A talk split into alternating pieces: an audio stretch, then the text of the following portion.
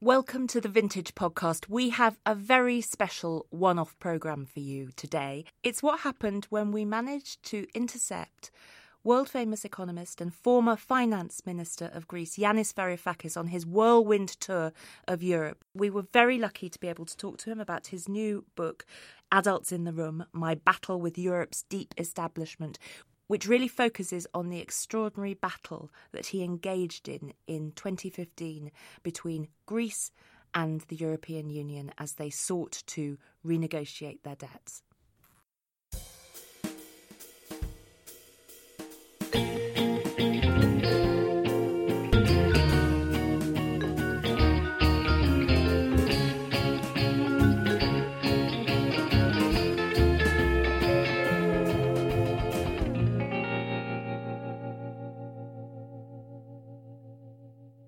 Yanis, thank you so much for joining us today. I mean, you really are on a whistle stop tour. As you just said to me a couple of minutes ago, you live in aeroplanes. You've come from Ecuador and you're en route to Poland. That is so. Uh, I've, I've, arrived uh, from Ecuador via Thessaloniki, Madrid, and Berlin here in London. Okay. And so this is not, as I know, all about just the publication of a book. This is your life. Your life is about spreading the message of global democracy, um, of economic reform, of European reform. Just tell us where you're at right now with that. Well, the book is part of a campaign. Mm. It's another means yes. to the same end. And the objective is really very simple. If my analysis of what's going on is correct, we are on the verge of a postmodern 1930s across the Western world. And in exactly the same way that uh, I used to question my grandfather uh, back in the 60s, uh, Granddad, what did you do in the 1930s to stop the slide into the abyss of that era? Um, I believe we are going to have to face similar questions in a decade or two from our kids and gra- grandchildren. And it's important to have an answer to this. What have we done today to stop this? Uh, um, inexorable process of fragmentation, of xenophobia, of racism, of loss of hope. In the 30s, we saw that concentrated in the idea of people going to war to fight over territory, primarily begun, obviously, by Hitlerian expansionism. We don't see exactly that now, do we? We see a rather different sort of global economic situation. Um, and yet, across Europe, we are seeing the rise of the far right. In America, we're seeing an unbelievably polarized political system. What do you take from the 30s um, and feed into what you think we should do now, what we can do now? I don't believe that the difference between now and the 30s is so much uh, the means by which war is being persecuted. It is a kind of war. Thankfully, we don't have bombs and explosions and mines. But I tell you that you know when I moved into the finance ministry in 2015, and I tell the story in the book. Three days later, the president of the Eurogroup came to visit, and uh, from the word go, instead of the niceties that I was expecting, at least at the beginning, uh, he was brutally clear.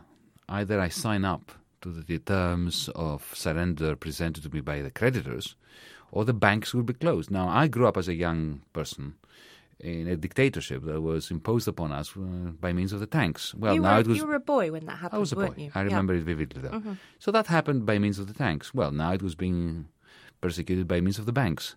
Uh, the difference is not that great in the end. Um, again, we have people that are condemned to um, complete misery. We have tens of thousands of suicides. Uh, people who simply can't make ends meet. Uh, they leave notes behind. Uh, I can't continue to be a burden on you folks. So mind the children, and then they shoot themselves. Uh, we have many such incidents in Greece today. And th- of course, Greece being is very, a very acute case. It's a canary in the mine. But the same lack of hope and hopelessness is spreading throughout Europe, even in the rich countries, places like Germany. If you look at the proportion of working poor in Germany, it has doubled in the last 15 years, at a time when the country has been doing so well. So we really have a lot to worry about. But the great difference, as I, and that's a good difference with the 1930s, is that the uh, the really rich people uh, the you know, what we used to call capital amongst the left, have not started doing what they began doing in the early 1930s, which is to fund the Nazis and the, and the fascists. So the Nazis and the fascists and the, the bigots and the xenophobes are rising up because they are the natural product of deflationary forces, which we now have like we did in the 1930s.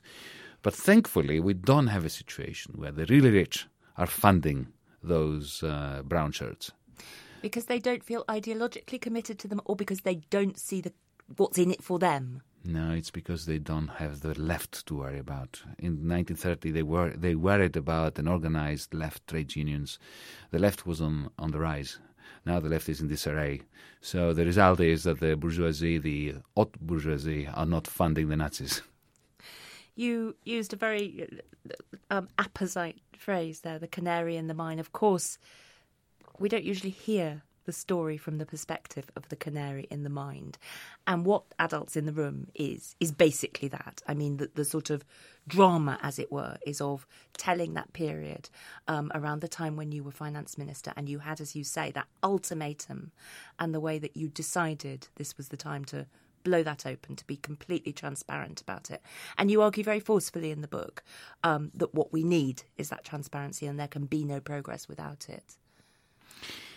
In the opening uh, pages, in the first few pages of the book, I tell the story of a discussion I had with Larry Summers, the former U.S. Treasury Secretary, who's who's just absolutely spot on when interestingly, we met because he, he, he became one of my advisors. He was on my side for reasons that had to do with his own understanding of geopolitics. Even though ideologically, Larry and I are really on opposite sides of the fence. But nevertheless, we were like mates talking about how we're going strategically to oppose the creditors, Greece's creditors. And at some point, at the end of our discussion, he said to me, Yanis, I need to ask you a question. Look, he said, uh, in typical Larry Summers fashion, in politics, there are two kinds of people. They are the outsiders who maintain contact with their electorate and they speak their mind and speak truth to power and feel good about it, but who get ejected by the system and they end up doing nothing. And there are the insiders, those who share information with other insiders, who are given an opportunity to make some marginal changes or some changes to the course of history, but they have to respect um, a simple rule. As an insider, you never turn against other insiders, and you never tell the outsiders what has been happening on the inside. Mm. So, which of the two are you? And I say, well, if I need to become an insider in order to help my people escape debtor's prison, I will do it but I'm not going to do it just in order to be an insider. And the result that I'm speaking to you now means that in the end, of course, I, I became a whistleblower and I maintained my allegiance to being on the outside. But this is the whole point about transparency. As long as we continue, you see, the crisis we have now is the crisis of insiders. The insiders created it, and now the insiders are crying foul when people like Donald Trump is uh, barging in. They are barging in and they they resemble the you know the, the young person who's killed their parents and then pleads in court for clemency on the basis that they're orphans. So the insiders that you're talking about here, are you primarily talking about the European bureaucrats or the leaders of leading EU nations? I'm, I'm talking about all sorts of power. so you're uh, talking uh, about this day and age. It's, structural it's power. happening in London. It's happening mm-hmm. in every power structure that there is. This difference, between the, the demarcation between the insiders and outsiders. You will um, know, of course, that uh, we are in this country preparing for a general election, but also in the last couple of days reeling from um, the apparent leak of an apparent conversation at the dinner between Theresa May and Jean Claude Juncker, which just revealed something that we knew already, but it was as if it were just absolutely made flesh. This idea that um, there are totally different opinions about how Brexit may be achieved, and they are on an absolute collision course. Does this echo something that you've experienced in the European Union and your negotiations with it in the past? That essentially there are just people with utterly different conceptions, desires, um, power bases uh, and beliefs of what can happen? I have been warning the British government uh, since the 23rd of June 2016 that this is what is going to take place. There's going to be a charade. There will be no negotiations. Brussels does not do negotiations. Uh, I warned that, uh, and it's in the book as well, that uh, Theresa May is going to face a, a, series of tactics coming from the other side. One is what I call the Swedish national anthem routine. So you go in there with proposals and so on, and and and all you end up facing is uh, blank stares. Whether you've sung the Swedish national anthem or put forward moderate proposals and uh, um, creative ideas, it's exactly the same thing. There will be the runaround. Uh, you talk to Juncker, he says, "Oh, I can't uh, deal with this issue. You have to talk to Merkel." You talk to Merkel, she sends you to Barnier.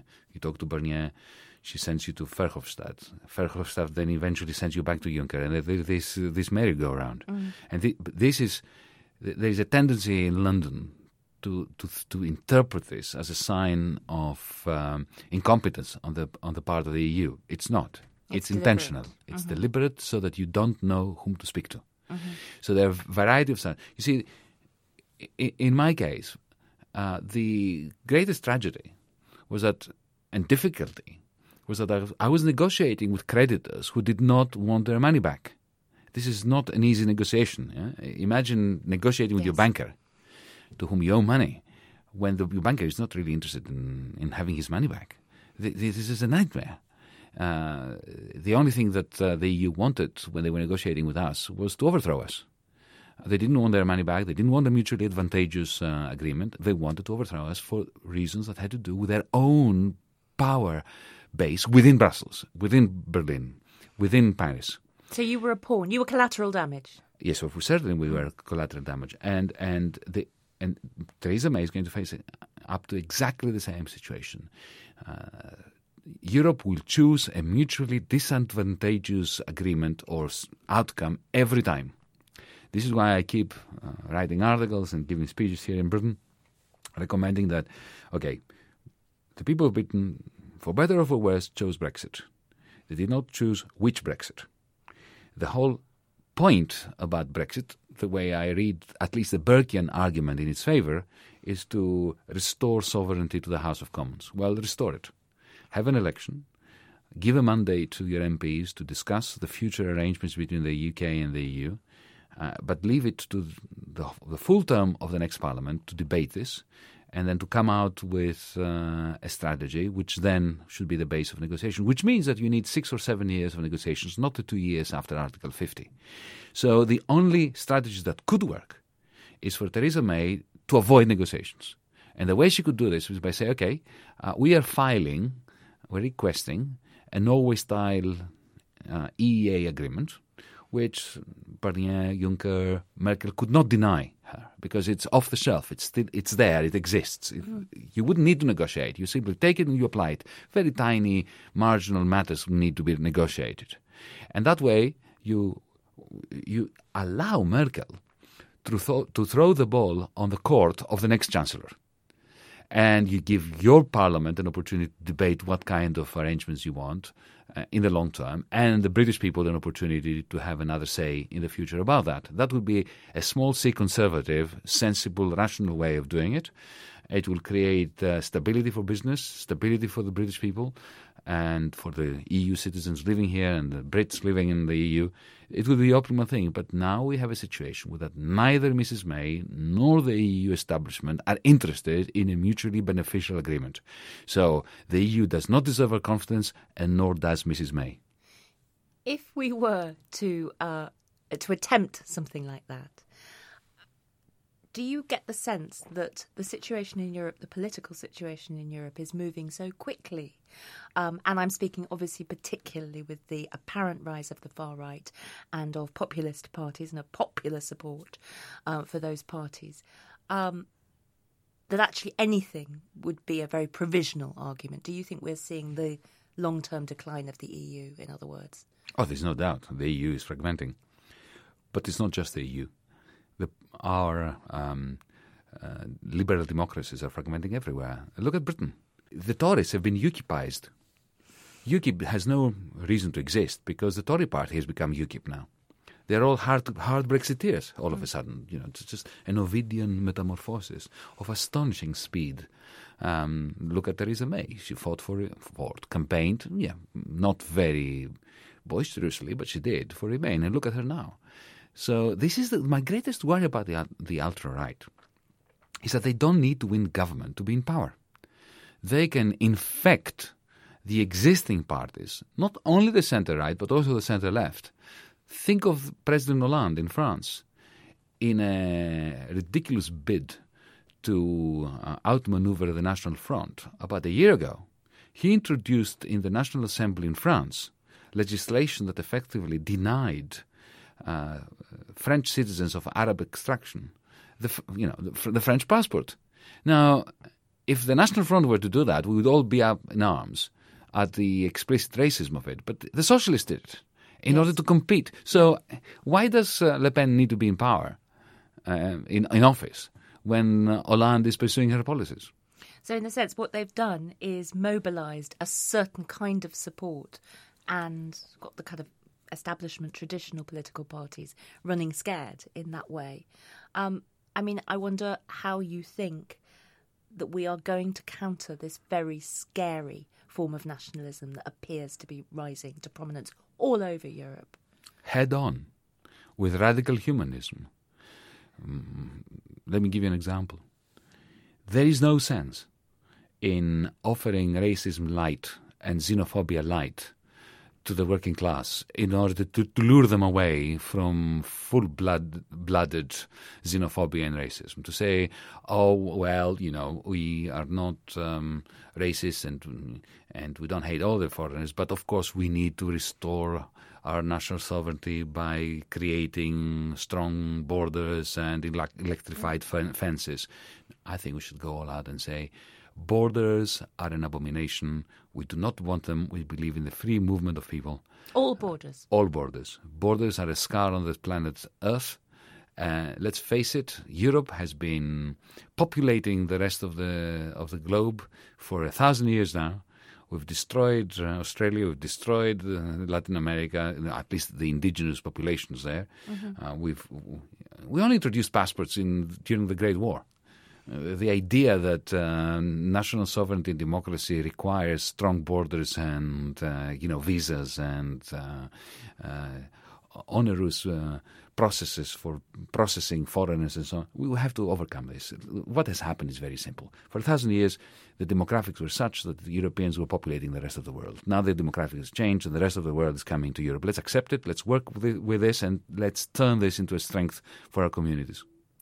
And this is how you also translate it into what I, I know you, you believe in as the future politically, the, the Progressive Alliance, the idea of a European wide and possibly global. I Euro- call it a Progressive International. A Progressive International. Well, the Nationalist International is with us. They love each other, they collaborate. Trump loves Le Pen. Le Pen uh-huh. is in awe of Orban in Hungary the Polish liberal regime um, is all the rage in Washington, D.C., and the White House as we speak.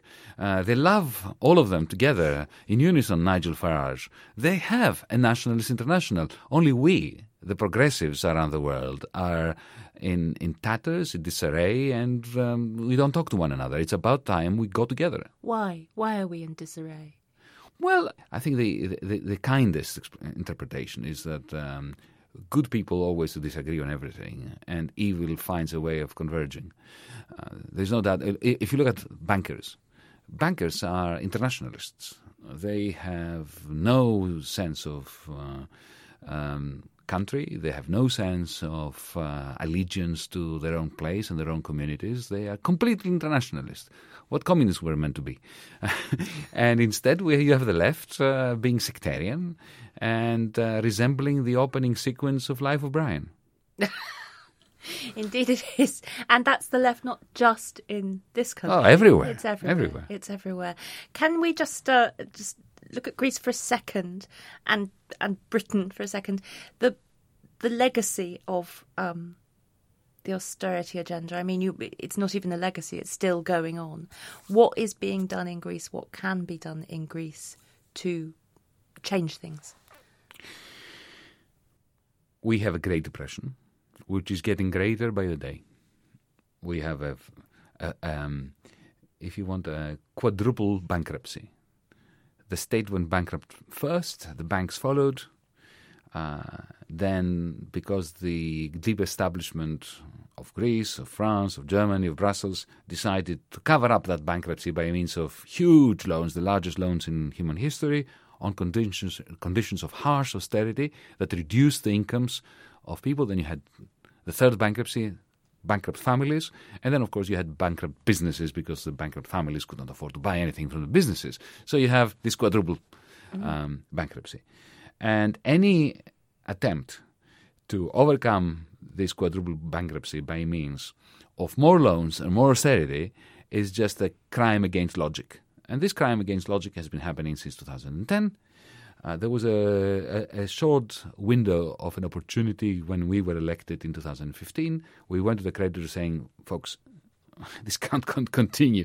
We're not going to accept any more of your loans until we have a debt restructure and some sensible policies by which to restructure private debts as well, to stop people from being evicted from their, their homes, especially when their homes cannot fetch any price even if they're auctioned off by the bankers. It's just madness to throw them out on the street in order to have an auction that ends up with a no sale. Uh, so we we brought to our creditors very sensible proposals behind closed doors. They acknowledged they were very sensible, but it was clear that their greatest nightmare was a mutually advantageous agreement with us. Uh, because they didn't care about their money. What all they cared about was the preservation of their own power. So, if we were to sign a decent agreement with them, that would be good for them and good for us. Uh, that would be terrible for them because then the Spaniards would get the the ideas in their heads that they could vote for a government like ours to oppose the creditors, and then the Irish would do the same, and the Portuguese and the Italians, and God forbid, from their perspective, the French might get ideas. And the greatest uh, fear of Berlin is France. Always has been, always will be. And so we had to be snuffed out, um, even if that meant that our creditors wouldn't get their money back. So, in response to your question, what should happen? We should have done what we had agreed to do. The only reason why I accepted the finance ministry, and this is all in the book, was because we had agreed with Alexis Tsipras and the leadership of Syriza that we would say to them, "Do your worst, shoot us. We are not signing this." And then they would have come to the party because it would have cost them a trillion euros if they hadn't. Unfortunately, Alexis Tsipras and my colleagues, uh, in the end, uh, capitulated, and the result is a perpetuation of the same mm. cycle of debt depression.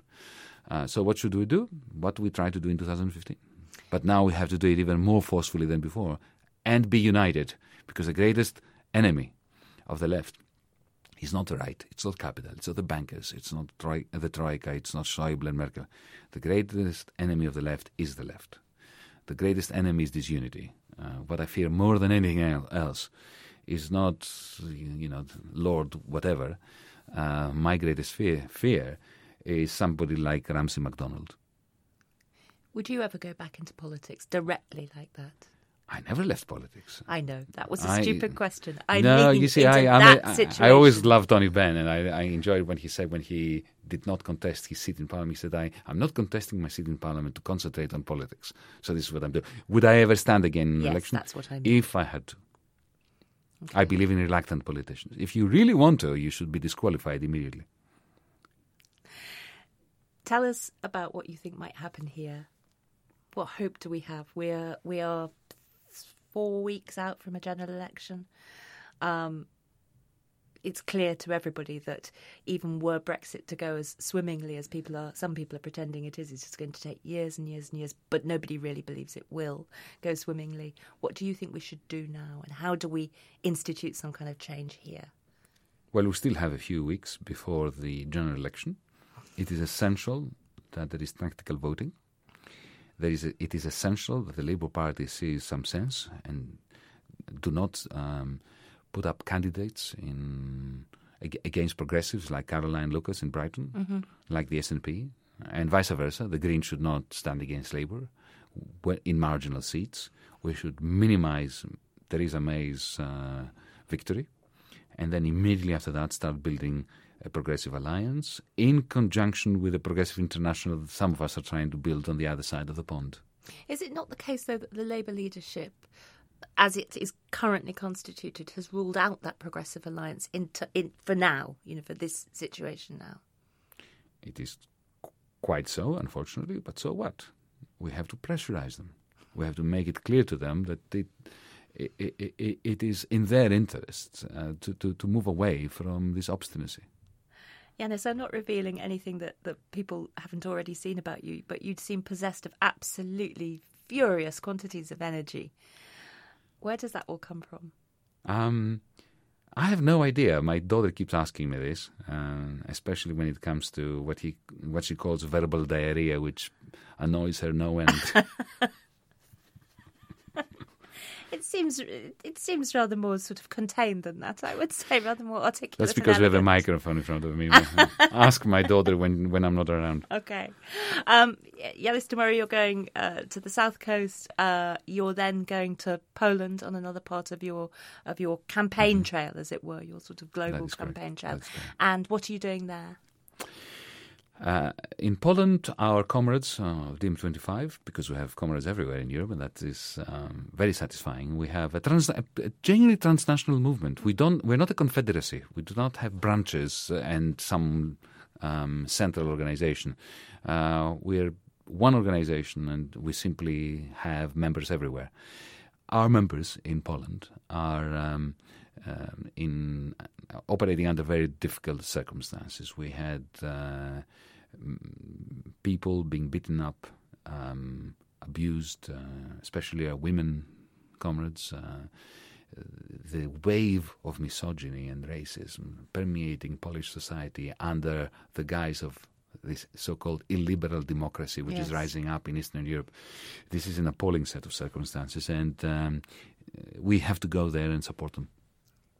Yanis, thank you very, very much for, for taking a break and coming Thank to you. coming to Thank you. It was a great pleasure.